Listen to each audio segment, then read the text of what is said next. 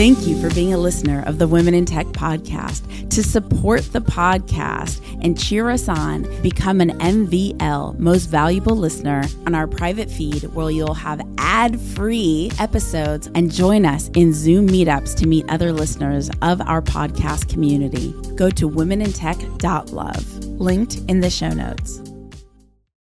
Yes, the Women in Tech podcast Puma collection is now live and available at shop.womenintechshow.com. That's shop.womenintechshow.com. Make sure to send us a confirmation of your order because we have something extra special, a little surprise for you reach out to us on any of the social handles at Women in Tech Show on Twitter, on Instagram, on Facebook, and we will make sure to get you the extra special surprise. The hoodies and fleeces are so sick. You guys voted on them, decided which ones we should roll with, and I absolutely love it. Check out the photos that we have on the site shop.womenintechshow.com. That's shop.womenintechshow.com. I guess it's that even if I'm an extroverted person, I have to stop sometimes and just go deep in something I'm not that good at. Because this is really what gives us freedom. This episode of the Women in Tech podcast is a Red Bull Basement Special Edition. In this series, you'll hear from both students and mentors of the program over the next few weeks.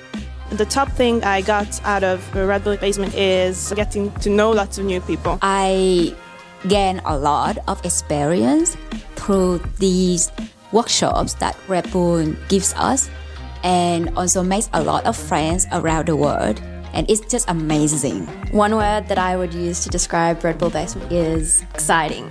Red Bull Basement means to me an amazing opportunity and amazing experience.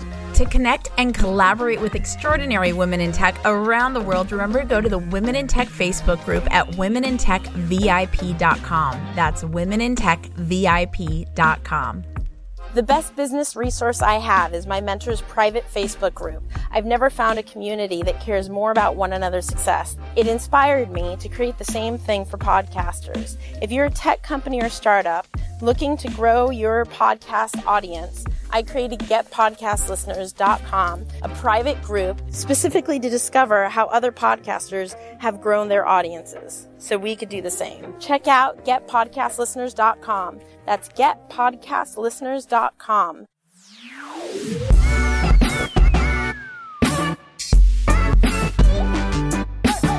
Welcome to the Women in Tech podcast, celebrating women in tech around the world. Next up, we have from Red Bull Basement, a team from Hungary. Hello. Hi, guys. Hello. How do you say your name? Do you say Kinga? Yeah, I'm saying Kinga. Yeah, just call me by that.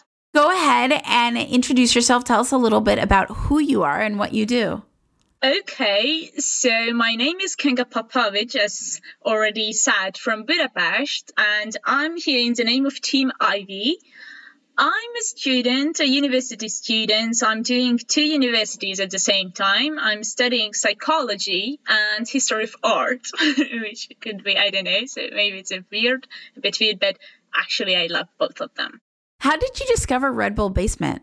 Okay, so a circle of my friends are really interested in innovation, and they just like told me about this whole thing, not just the basement, about innovation. I got interested because I think it's really creative and it has like extremely big possibilities in it. And so we have like a community with them, which is called Budapest Innovation Group. Uh, uh, I think we have like around 100 members now from high school to uni to post grad.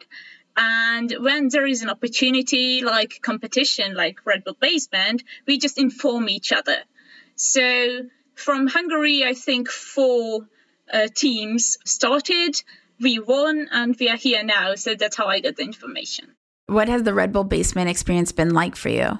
I actually have never seen something like that, something so complex organized online. So this is awesome. I mean, the whole platform they created for it, I thought that, okay, so it's online lame, there probably will be some kind of a, you know, Zoom conference. I don't know. And actually, they just created this whole online platform. It looks like a, a game, a virtual game, and it's so cool and much more interesting. So it is really awesome. Everybody is really kind, happy. They are helping us wherever they can. So I don't know, it is so cute. Oh my gosh. I know. It's with Gather Town. It's amazing. It's yeah. absolutely amazing. Tell me more about what you're building. So we just discovered the problem of invisible water usage for ourselves. What was the first big problem that we have never heard about it before? But invisible water usage is really a big problem. It is actually 89% of the freshwater usage worldwide, and it's mostly the water used by companies and industries and ag- agriculture uh, while making our products, what we wear, what we eat. And we just came through some really shocking data, like, for example, that a hamburger you just eat costs 4,000 liters of water, uh, or a pair of jeans costs around from like 8,000 to like 15,000 liters of water. I mean, a pair of jeans I wear, and I just bought, I don't know, in the store. So these are pretty shocking things, and we were just started thinking that, well, we hear it that the water crisis is close, it is coming, and everything, and we doesn't even know that what invisible water usage is. So we created a validating system uh, for water usage, and we want to make like a trademark for products which actually signs that well this product was made by less water obviously this is just the base and this would be the first step. There would be like a marketing campaign and just a campaign about the problem itself just to make people aware and to create customer demand for uh, water conscious products. And later if it's possible we would really like to make categories as you see on fridges. Like you see you know an a plus plus fridge or just an a category based on like uh, energy and um, effectiveness. And so we really would like to do that with water usage as well. What's the most recent thing that you learned in Red Bull Basement that's been accelerating your project forward? What was really, really useful, I'm speaking for our really kind mentors, that they knew a lot about branding and a lot about how to scale a product in an international level. Because this is a thing we had no experience on, because yeah, obviously we are young. We never had an international project before, but we had to dream big and have to imagine big. And so this was one thing they were really helpful about. Also, they were really practical because you know when you some when you're enthusiastic, uh, you're likely to just rush and run away and and just look over really important things, practical skills. So, for example, Camilla, Camilla Carvalho, yeah, she was really helpful because she was like, okay, guys, you should do this and this, and at this phase you are in, you can do that and that. And we were like, well, she's right, and we put just more effort to develop our website, for example, and stuff like that. And tell us more about your mentors. What did you picture about mentorship before Red Bull Basement? And now, like, what are you learning about a relationship with a mentor and what that could look like? Okay, so before the Red Bull Basement, you know, we are really used to that at the university, we are just listening because that's the normal way. There's like, I don't know, 70, 100 students in a lesson. You just listen to the lecture, that's it, stuff. And, but when we spoke to the Red Bull Basement mentors, it was so interactive. They were really curious about what we do, what we want, and what we think. And this curiosity actually gives us a lot of power and strength because it means that somebody thinks what we are doing is actually useful. So that kind of respect they showed, that was really a thing for us. Awesome. And a couple last questions I like to ask. What's a huge obstacle you've successfully overcome and how did you overcome it in your career? A huge obstacle. Okay. Yeah. So probably for me, it was time management it was really hard thing for me to learn. I'm a bit kind of, you know, a messy, passionate kind of person. So, but doing like two unis and this project, and actually we are in the exam period now here in Hungary. So doing the three together was really a thing was like, oh my God, it's shocking. How will I survive that physically? And what I learned that good time management can save lives so I started making lists like every morning. You get up, you do your little routine, I don't know, coffee, breakfast, whatever you wish. And I just stick, I just glued like a piece of paper to my bookshelf and started writing a list. Even small things like, I mean, okay, just clean your room or oh i don't know. Do the shopping for your groceries and stuff. And it was and and of course the important things like homework or the impact generator for red bull or the fifth video challenge. And i was like okay i did something. I can just you know get it off from the list. And it was such a good feeling. Yeah and it was really a good way for me to organize myself and to be more effective. And that helped me a lot Awesome. And I like to ask, what is your favorite tech tool, hardware, mobile app, website? Well, well, well.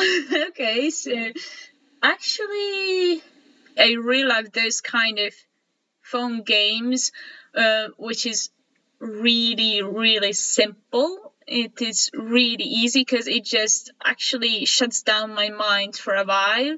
And I don't know, I'm just like doing some zigzag, do that kind of stuff. So sometimes I use my phone just to get out of this word, but I'm also really interested. I, I really loved uh, always those kind of applications which help me to find books because I'm really into reading. And when I can have a book in English through an application, that's that's cool. That's beautiful. That's so cool. And how can people connect with you?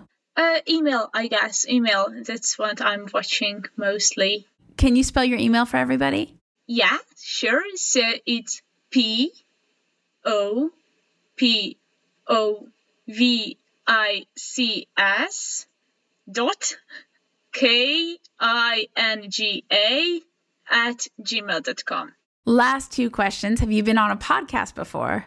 Actually, no. I was invited, Yay! but yeah, no. So this is my first time. The first of many to come. Last question is: What's one piece of advice that you've gotten that has really stuck with you in your life? I guess it's that even if I'm an extroverted person, I have to stop sometimes and just go deep in something I'm not that good at because this is really what gives us freedom. Definitely. Awesome. I love it. Thank you so much for hanging out with the Women in Tech podcast to connect and collaborate with more amazing women in tech around the world. Remember to go to the Women in Tech Facebook group at womenintechvip.com. That's womenintechvip.com. Say hello on social at Women in Tech Show on Twitter, on Instagram, on Facebook. I will see you guys, talk to you guys, hear you guys in the next episode. Bye. Bye. Thank you for doing this. Hi, it's Kinga Popovics from Team Ivy, the validating system for invisible water usage, from Budapest, Hungary, and you're listening to Women in Tech.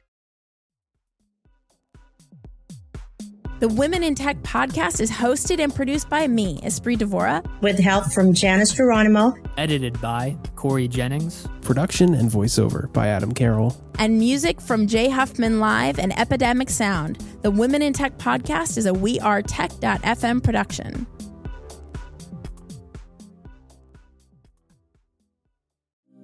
Thank you for being a listener of the Women in Tech podcast. To support the podcast and cheer us on, become an MVL most valuable listener, go to womenintech.love, linked in the show notes.